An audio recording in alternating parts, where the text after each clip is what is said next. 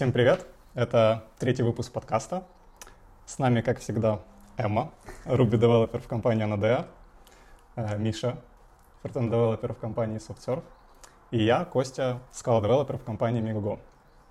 Вот, сегодня мы обсудим тестовые задания на собеседованиях, кто вообще и как с ними сталкивается, какой опыт у нас есть, э, какие задания могут быть, э, какие, каких там, какие задачи можно решать, какие давать на тестовые э, задания. Вот. И обсудим аутсорс, аутстав и продуктовые компании, в чем их разница по нашему опыту, так сказать. Ну, Миша. Что? Сталкивался ли ты с тестовыми заданиями на собеседовании? Да, сталкивался, и на самом деле я сталкивался с ними в основном, когда был условно интерн джун на таком уровне. Э, помню, было очень довольно много. То есть на, кажд, на каждой вакансию, которую я видел, я отправлял свое резюме, то очень часто было, был этап, когда после общения с HR э, был этап тестового задания. И вот уже по тестовому заданию э, говори, решалось, приходить мне на, на техническое интервью или не приходить. Вот. Я могу рассказать со стороны фронтенда, как тестовые задания у меня проходили для э, фронтенд-разработчиков. Э, обычно, э, если у тебя есть хоть какой-то опыт, я заметил, то дают тестовое задание какое, условно, вот тебе JSON файл, файл какой-нибудь или api какого-то там общего плана, вот у GitHub, я знаю, есть api там с юзерами какими-то, и напиши небольшое приложение, которое фетчит данные э, с этой API или с JSON, JSON файлика, э, как-то это разбирает, там error handling добавить какой-то и вывести все, к примеру, в табличку юзеров. Вот есть юзеры, э, и их нужно всех распарсить и показать в табличке. То есть э, сверстать таблицу, в общем, в принципе, все, а, все азы фронтенда и проверяются. Так, HTML, CSS, э, верстка и... Когда ты сейчас говоришь JavaScript. про задания на позицию джуниора? Да, на позицию джуниора обычно такие тестовые задания вот, дают. Есть э, еще, у меня один раз было, насколько я помню, тоже тестовое задание, больше такое а, с алгоритмами связано, то есть несколько там задач, условно отсортировать массив там от большего к меньшему, ну ручками без библиотек встроенных, конечно, э, или же э, найти там самую большую там сумму из каких-нибудь целых чисел, вот такие такого плана задания. Вот. Но, честно говоря, с ростом, то есть когда там я уже условно стал middle разработчик, в, то, в том русле уже не было э, тестовых задач у меня, лично на моем опыте. Не сталкивался дав, давненько. Есть вопрос. Ты проходил, получается, было у тебя тестовое. У меня вопрос. Собеседование было раньше или сначала тестовое, а потом собеседование? Сначала собеседование с HR, э, просто общего плана общения, там, софт-скиллы, условно, как, где я работал, какой бэкграунд, если есть вообще хоть что-то mm-hmm. такое, проекты и так далее. Потом э, было тестовое задание, и вот на основе тестового, если все ок, то мне назначали техническое. То есть техлит смотрел мое тестовое задание и думал, встречаться со мной Тут или нет. появляется холиварный вопрос. А когда, вот как должно быть правильно? А, сначала быть тестовое, потом общение с техлидом? Или сначала общение с техлидом, а потом тестовое? То есть какие есть проблемы решения сначала тестового, а потом с техлидом? То есть ты тратишь свое время, сразу? А, мне кажется, когда идет э, поиск э, джуниора, то чаще всего это идет сначала тестовое задание какое-то, а потом уже тех... личное собеседование. Просто чтобы как бы отсеять большое количество людей, потому что, ну, понятно, сейчас там на джуниора там условно 500 человек на, не знаю, на 10 вакансий там примерно, вот, и чисто физически ты не можешь отсобеседовать всех людей лично, вот, и как такая воронка, что ли, прохождения этих э, ребят, э, кандидатов, это вот как тестовое задание получается. Но, кстати, по личному опыту я хочу сказать, что вообще супер по-разному. То есть бывает так, что даже на позицию там, когда я собеседовался на позицию медла, вначале было тестовое задание, потом э, уже технические собеседования лично. Бывает наоборот, сначала я прошел там два этапа личных э, собеседований, и потом задание тестовое. Просто, как мне кажется, это лучше в плане того, что ты сначала поговорил, а потом, если ты подходишь, Да. Тогда тебе дают тестовое, и тогда и ты уже сам хочешь, к примеру, ты поговорил, задал вопросы в компании, поговорил, что на проекте, что там происходит. Только да. после этого ты можешь выбирать, к примеру, как человек, который хочет наняться, хочу ли я делать тестовое и надо ли оно мне. А то потом ты делаешь тестовое, приходишь обратно, тебе рассказывают, какой там на самом деле плохой проект, а тестовое же не по проекту, и ты, получается, ты потратил свое время. Я да. не спорю, это опыт. Как бы... я, я согласен с тобой, на самом деле. Вот сейчас, да, я, ну, если мне дадут сразу тестовое задание, я вряд ли его буду делать, если я там не супер сильно хочу попасть в эту компанию. Если это там не Google, не Facebook, то я, наверное, вряд ли это буду делать. Э, вот. И да, это очень удобно, когда ты вначале, там, понятное дело, пообщался с HR, mm-hmm. потом ты пообщался с техническим человеком. Желательно, чтобы это был э, тот человек, с которым ты будешь, тебе предстоит работать в команде. Mm-hmm. Вот. И вот это, мне кажется, Да, классный point. Просто, когда я собеседовалась, я собеседовалась с тимлидом, и так получилось, что этот тимлид со мной сейчас на проекте.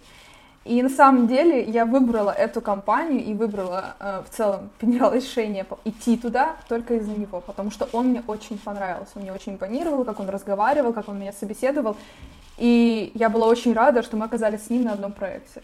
Думаю, я бы, не знаю, как бы произошло, если бы он бы со мной не оказался. Да, вот, кстати, интересно, вот в больших аутсорс-компаниях очень часто бывает такая ситуация, что тебя собеседует человек не тот, который, с которым тебе предстоит работать. Ну, практически. А, а э, да, просто на моем опыте, если говорить, то как работает в большой аутсорс-компании.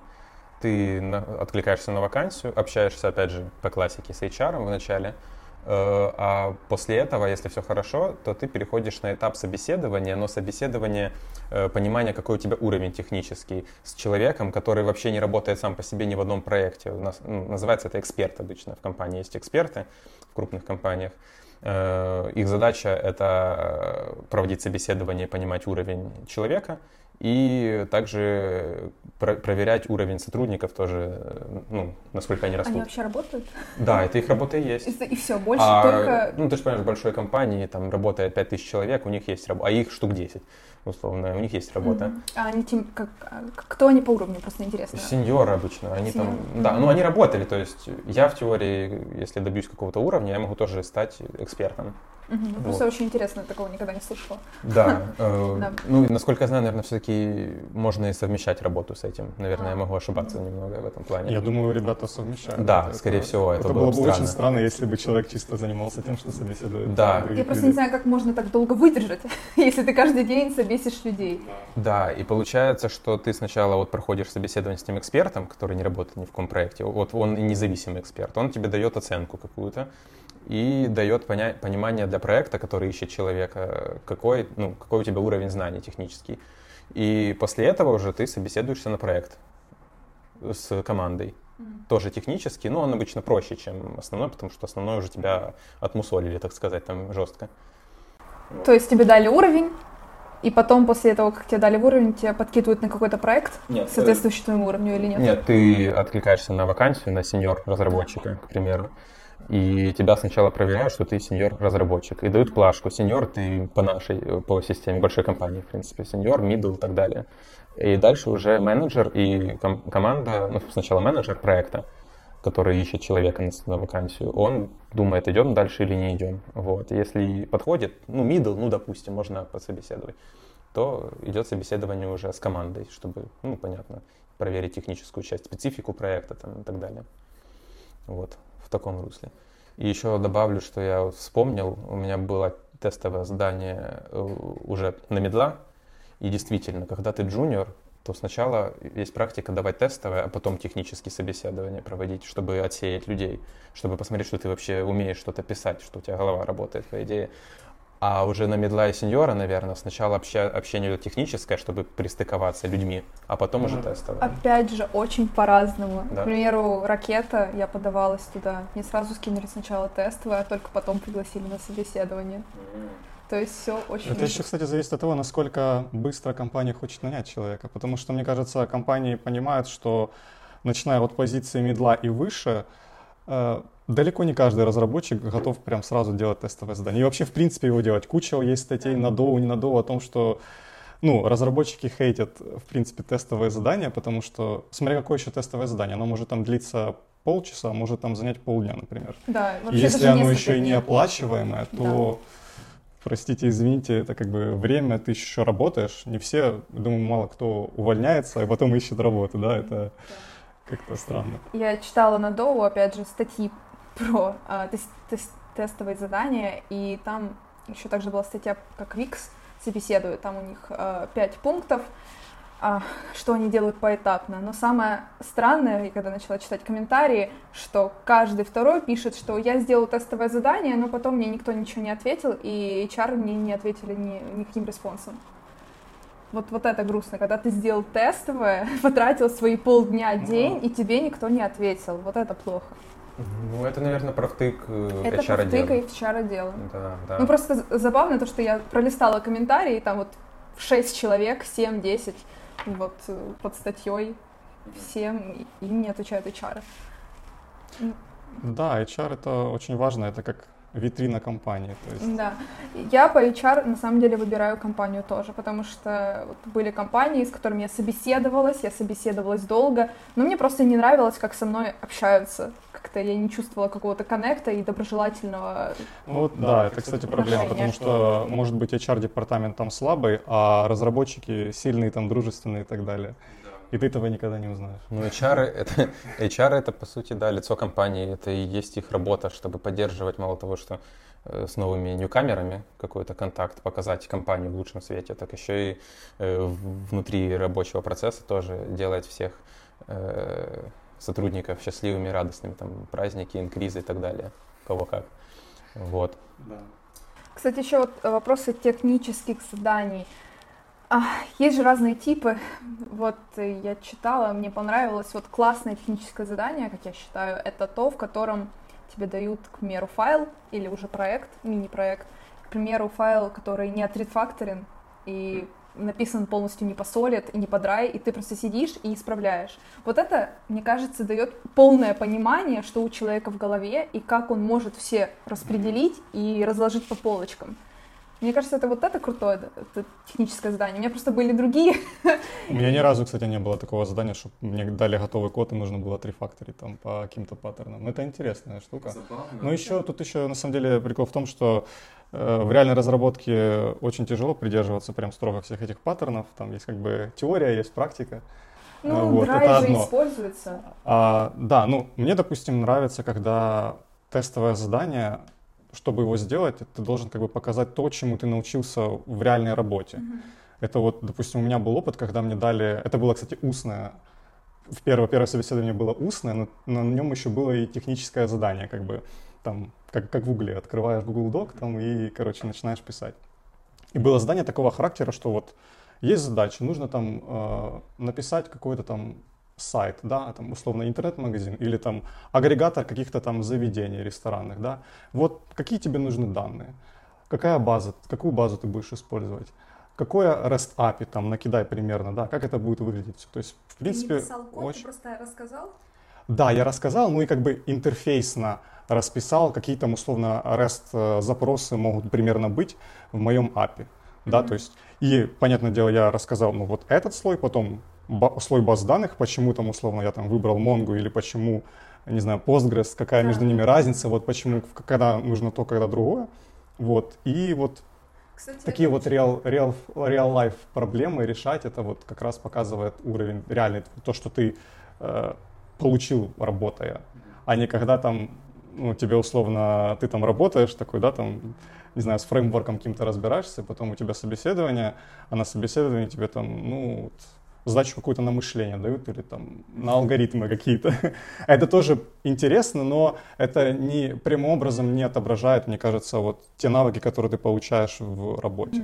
Кстати, очень хочу заметку сделать. Очень часто задают вопрос по поводу, какие, какую базу данных выбрать. Какая разница между MySQL, Postgres и еще ты сказал третью А, MongoDB. Mongo. Да. Да. Это у меня было несколько собеседований, и на каждом задавали этот вопрос. Да, могу добавить заметку тоже, то, что фронтенщикам не стоит бояться этого. Ни разу не спрашивали меня про базы данных, ничего.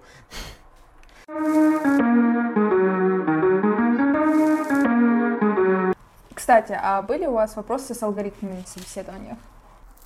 Расскажи. Э, Были.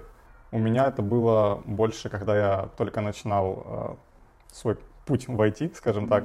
Да, у меня вот э, в аутсорсинговой компании, когда я подавался, были ситуации, когда мне прям изначально, даже до того, как разговаривать с HR, давали сразу задания, там даже было несколько заданий, в основном это были на не то чтобы алгоритмы, ну такие как бы какие-то консольные приложения, которые нужно что-то посчитать, что-то там, какую-то вероятность даже посчитать, там условно, с какой вероятностью там один человек убьет другого человека, если они там будут э, друг к другу приближаться там каждый раз на какое-то расстояние, там у каждого есть какая-то там сила, ну типа, э, в общем, такого плана, да. Э, такое было. На позицию junior, да, это было на позицию junior Java developer, да. Ну это чисто, чтобы понять, типа, вот ты можешь силами Java Core написать какие-то такие простенькие программки и все. То есть, понятное дело, я тогда веб-фреймворков особо не знал, вот, поэтому такое. А вот когда на позицию медла уже такое реже случается. То есть прям намного реже. Ну Очень как? редко. Мне казалось, у тебя было собеседование в продуктовой компании?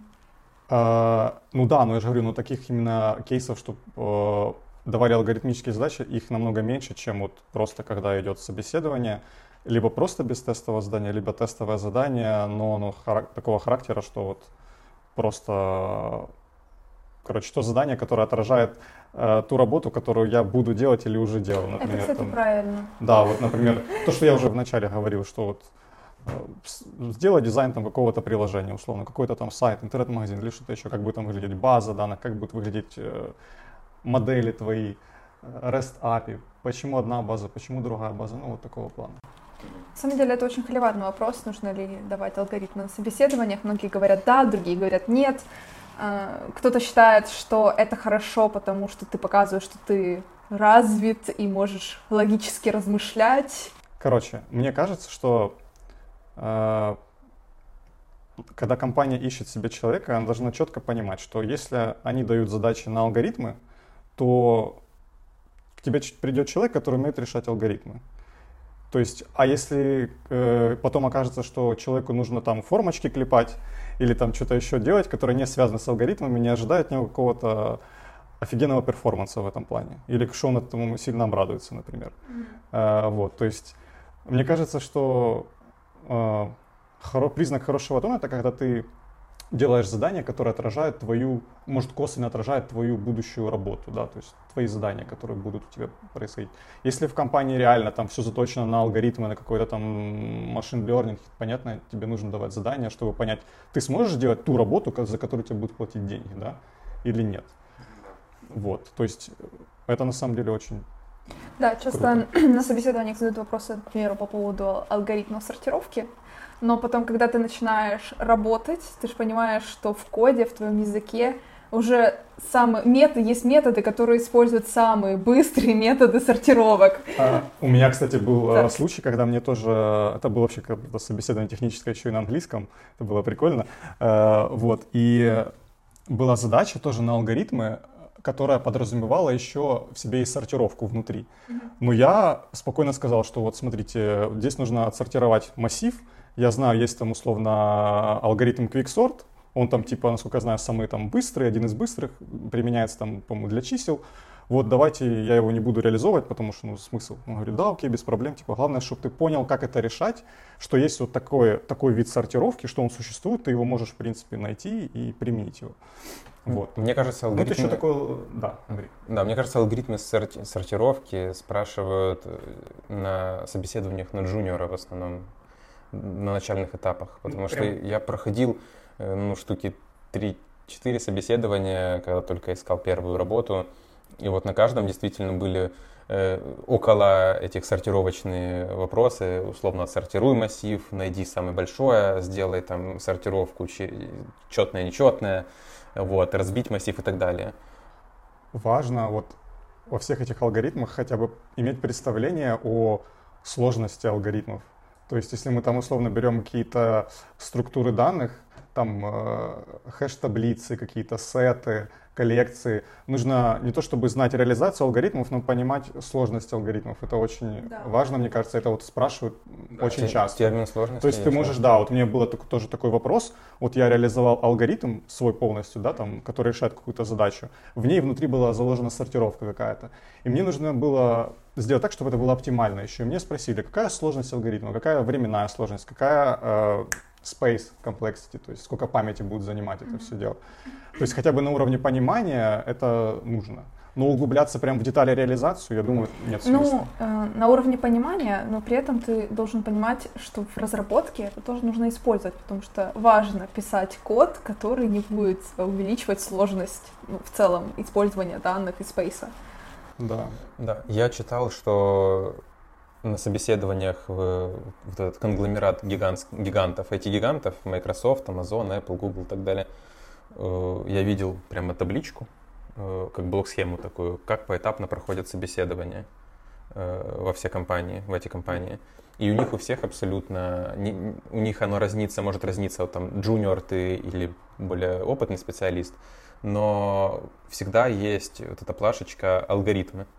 То есть они всегда спрашивают алгоритмы. И мне кажется, что, во-первых, если говорить в скопе украинского IT, украинской IT-сферы, и в частности аутсорсинга скорее и аутстафа, то э, алгоритмы не самая принципиальная вещь, потому что ну, на аутсорс, если быть откровенными, дают не самые такие задачи, которые требуют прямо серьезных таких алгоритмических решений, каких-то прямо вот таких вещей, потому что обычно эти вещи все делаются на стороне клиента, заказчика в их IT-отделе, если у них такие есть. Тот же вот Google, я знаю, у них есть на аутсорсе, там у SoftServe, у EPAM продукты, но я уверен, что там нет какой-то бигдаты такой серьезной в этом плане. Это все под NDA чисто Гугла уже находится. А как- когда ты идешь, да, в большую компанию, то о, в большую компанию за границу, вот Microsoft, Google, прямо к ним, то они спрашивают алгоритмы, потому что там действительно, там, возможно, и квиксорт не подходит. Может, у них такая специфичная база данных, условно, что там нужно свою, свою сортировку вообще накатать, которая будет оптимально работать. Ну вот это потому, что э, в Гугле, в Фейсбуке такие задачи реально решаются. Да, вот. Вот. То есть это как раз показатель того, что вот да, это хорошо, когда ты делаешь на тестовом те задачи, которые как-то отражают то, что ты будешь делать за деньги уже на работе. Да. Вот. А обычно выходит, что ты делаешь алгоритмы какие-то, а потом пишешь крут.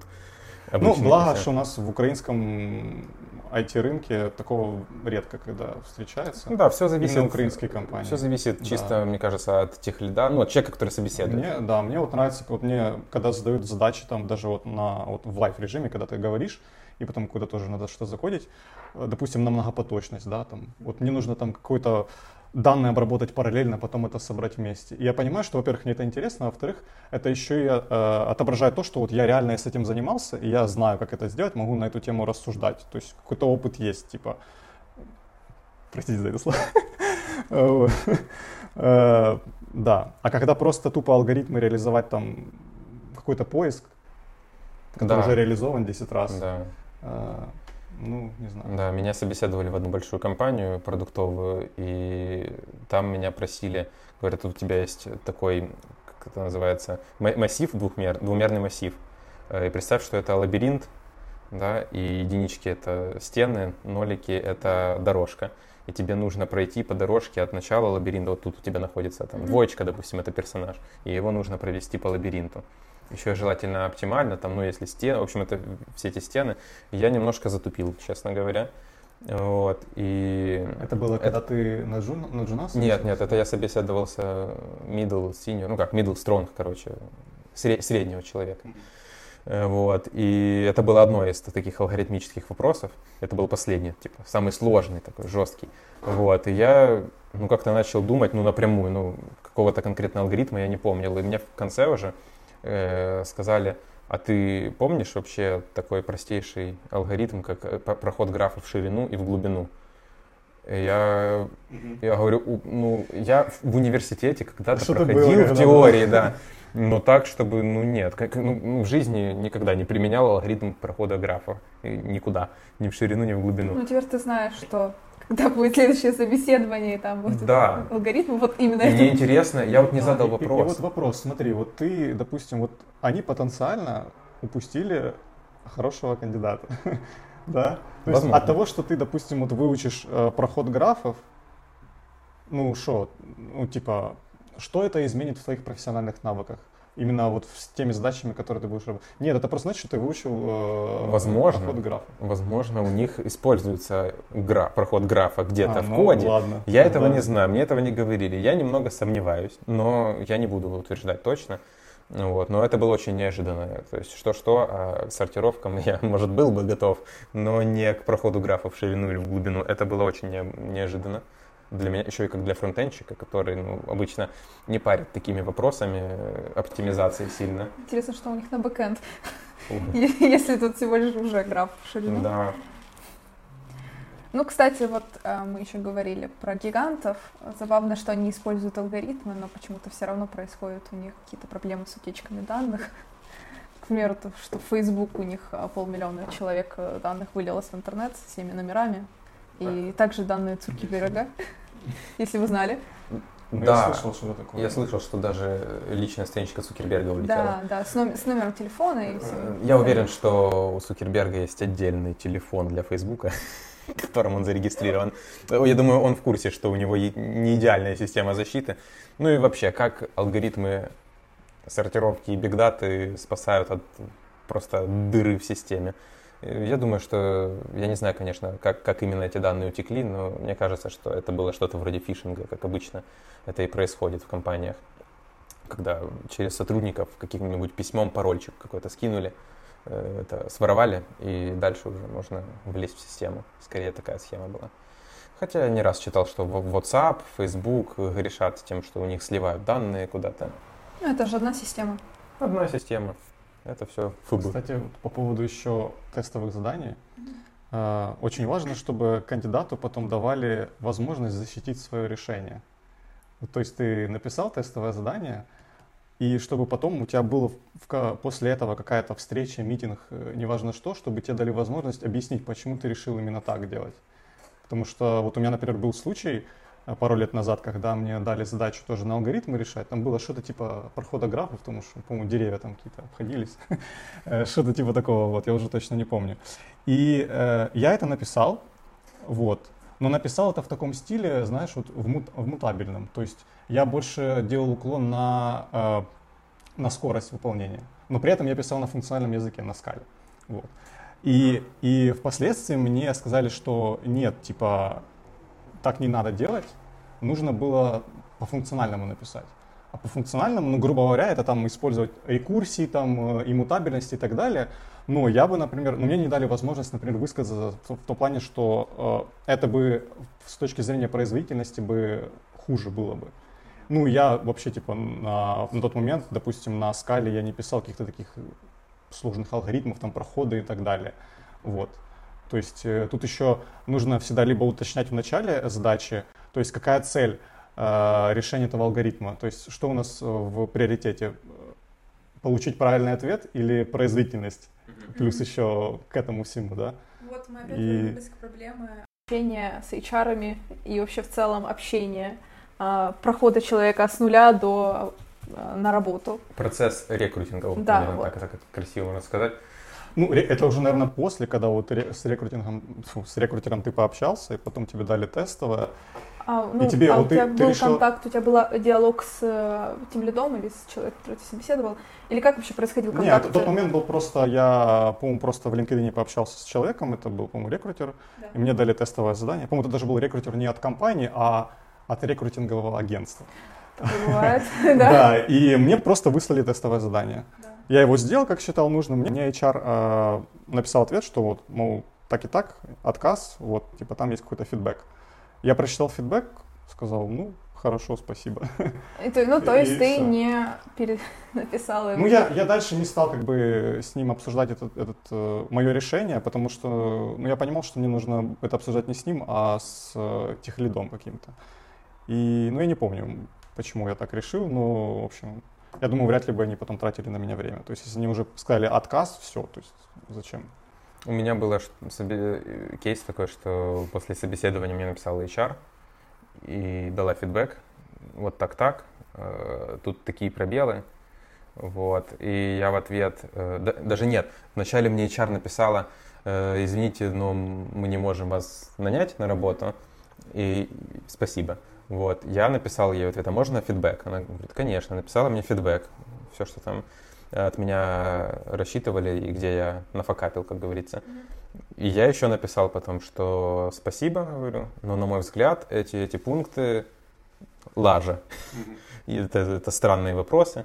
Э, вот. И мне HR написала, спасибо, мы учтем. Не знаю, учтут ли они кому-то передадут. Это уже другой вопрос, да, но я хотя бы попытался вот, что-то, что-то сделать в этом плане. Вот поэтому мне, кстати, больше нравится, наверное, когда тебе дают, если, если дают какое-то задание, то дают тебе его прям во время личного общения с э, техническим специалистом. То есть, когда ты прям в лайф-режиме можешь э, выполнить задачу и объяснить свое решение, почему я решил так. А Это и было у меня собеседование в онлайне. Просто это было э, тех собеседования онлайн. И потом мы попрощались, и мне фидбэк прислали от тех, тех э, ли- лида. А, ну, он же хоть как минимум он выслушал твое, твою позицию по этому Да, решению. ну да, да. Ну, мне изначально не понравились, не понравился connection, не зашел как-то, вот. И я не рассчитывал на что-либо другое. Но, тем не менее, фидбэк всегда нужно давать. Да. Да, я и уже, просить его всегда. да, я уже говорил это в первом выпуске. Всегда просите фидбэк о резюме, э, о собеседовании. Да, потому что таким образом вы сами обучаетесь, становитесь лучше. Да, да.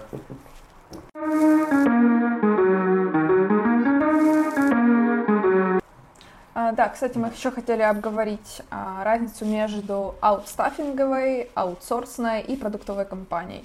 Каждый из нас работал в разных... а, мы не работали только в аутстаффинге, но каждый из нас работал, э, Костя, в продуктовой, Миша в аутсорсовой. Я частично в продуктовой, частично в аутсорсовой, так что а, хотим это больше обсудить. Да, давайте это побольше обсудим. Давайте. Ну хорошо. Э, У меня такой жизненный... Давайте начнем так. А какие плюсы и минусы, к примеру, продуктовой компании? А, У нас давай Мне кажется, вот я уже больше двух лет работаю в продуктовой компании, и первое, что бросается в глаза, это возможность влиять на сам продукт. То есть то, над чем ты работаешь. У тебя есть прямое, скажем так, прямой контакт с твоими заказчиками, это твоя же компания, твои же люди, с которыми ты постоянно в общении, и вот тебе никто не запрещает, а наоборот даже поощряется, когда ты генерируешь какие-то идеи. идеи. Да, то есть условно очень часто происходит ситуация, когда заходит задача, ты там ее анализируешь по требованиям, что ты понимаешь, что что не сходится, ты предлагаешь свое какое-то решение, это решение потом выносится там бизнес-отдел, они это обсуждают, могут принять, могут не принять. Иногда принимают, иногда какой-то свой. Это очень круто, то, видение. что продуктовая компания может давать вообще возможность Да, творить. да, это самый да, большой это- плюс. Это очень круто. И второе, это то, что ты ну, видишь результат. Ну, в моем случае я работаю прямо в украинской продуктовой компании, где ты сразу можешь видеть э, и пользователей, и то, как твой продукт влияет на других людей, условно говоря. А какие минусы ты замечал? Минусы даже не знаю. Не знаешь. Ну, и я Ну. могу подсказать, предположить свои, к примеру. Давай. А, я А, знаю. Ну, да- давай. давай, скажи один, что ты считаешь. Ну, э, если сравнивать вот с э, аутсорс-компанией, то, наверное, э, в плане различия, в плане разнообразия технологий. Да, я про это и хотела сказать. То есть не так быстро могут какие-то новые технологии внедряться, потому что как бы продукт в целом один, но их а, это может быть как бы набор из разных каких-то IT-решений, да, но все равно, то есть выбрана какая-то технология, по ней идем, да, всегда системы обновляются, новые фреймворки и так далее, но это происходит, наверное, не так быстро. Ну, в аутсорсе, ну, по-моему, то же самое, просто там можно перейти просто, да, в рамках одной компании с одного проекта на другой, и сразу у тебя новый стек технологий, и вот... э, Ну да, если перейти плюс. к плюсам-минусам аутсорса, я работал только в аутсорс-компании, причем в крупной аутсорс-компании. И опять же, в принципе, мне кажется, в аутсорс-компаниях плюсы — это то, что является минусами в продуктовой компании, и наоборот, как ни странно. Да, плюсы в аутсорс-компании — это огромный выбор проектов, вообще на любой вкус, медицинские, учебные, что угодно. Э, Вот, какие-то крупные бренды, э, которые ты, в принципе, тоже, если тебе посчастливится попасть на какой-то там продукт, который ты знаешь, э, условно Amazon, то ты тоже можешь как бы пощупать, да, то, что ты делаешь, возможно, вот, и так далее. Ты всегда можешь выбрать какие-то любые технологии, то есть в компаниях в крупных обычно есть вообще все, что угодно, все, что есть в IT-сфере, для фронтенда, бэкенда, big data и так далее. А из минусов это скорее то, что, как сказать, культура намного ниже, уровень культуры в плане при общности вот, в компании да. много меньше, потому что обычно в аутсорс-компании так, чтобы вся компания дружила, это практически невозможно, особенно если это крупная компания. Обычно все разделяется, само собой, на проекты, продукты. Вот есть какой-то заказчик, и там есть команда, там человек 15, 10-15, не знаю, и вот они уже дружат вместе как-нибудь. И тем не менее их не связывает сильно любовь к продукту. Да? Нет такого, что мы болеем за наш этот, э, да. продукт, за заказчика, идем вперед, работаем по ночам. Ну, скорее тут уже регулируется больше зарплатами. То есть работаем мы в овертайм, в аутсорсе Зарплаты или нет? в любой компании хороший регулятор, скажем так. Да. Конечно, да, согласен. Мерила, скажем так. Да, и мне кажется, но вот что я могу сказать еще, я подумал, и в, в эпоху пандемии и работы с дома э, пострадали продуктовые компании чуть сильнее, мне кажется. Да, потому что уровень, опять же, общности и культуры просел потому что... А, ну в плане, э, ты нет уже... в плане морали какой-то? Да, нет уже этого, ну, дружелюбия. Вот. Ну, ну, да. Как бы я работал с э, ребятами с Украины, которые живут во Львове, в Киеве. Я их не видел в жизни, руку им не жал. Ну, тебя, для тебя мало что изменилось. Да, ничего не изменилось, так же все и осталось. А э, да, продуктовым компаниям, особенно там небольшим, там, которых там прямо семья такая, да, прямо ярая, вот для них это, конечно, проблема.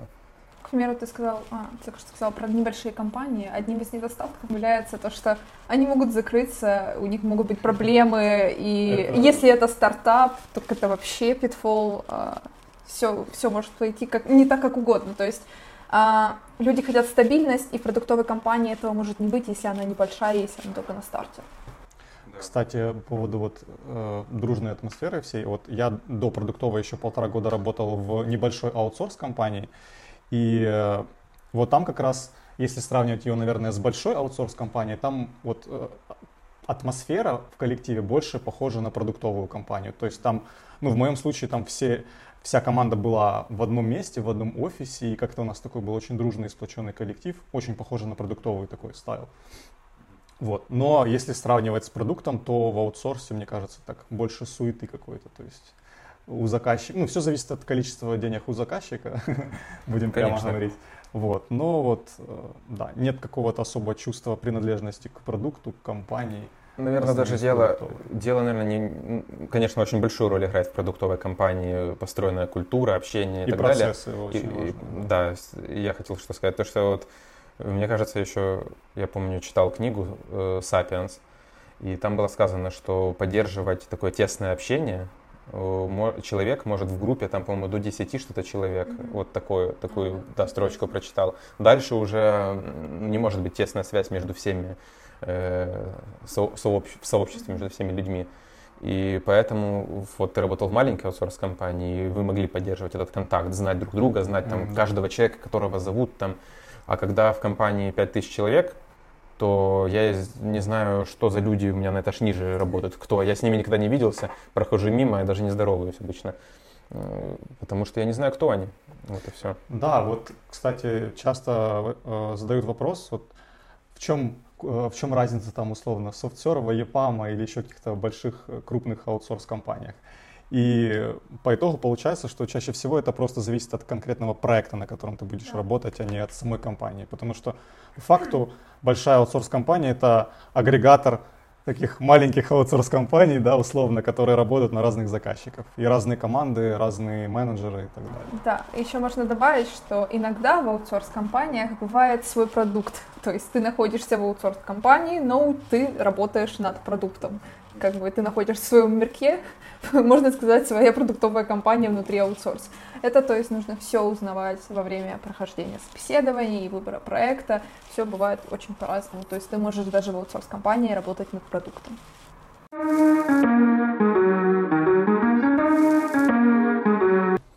Ну что, на этом можно этот подкаст заканчивать? Думаю, да.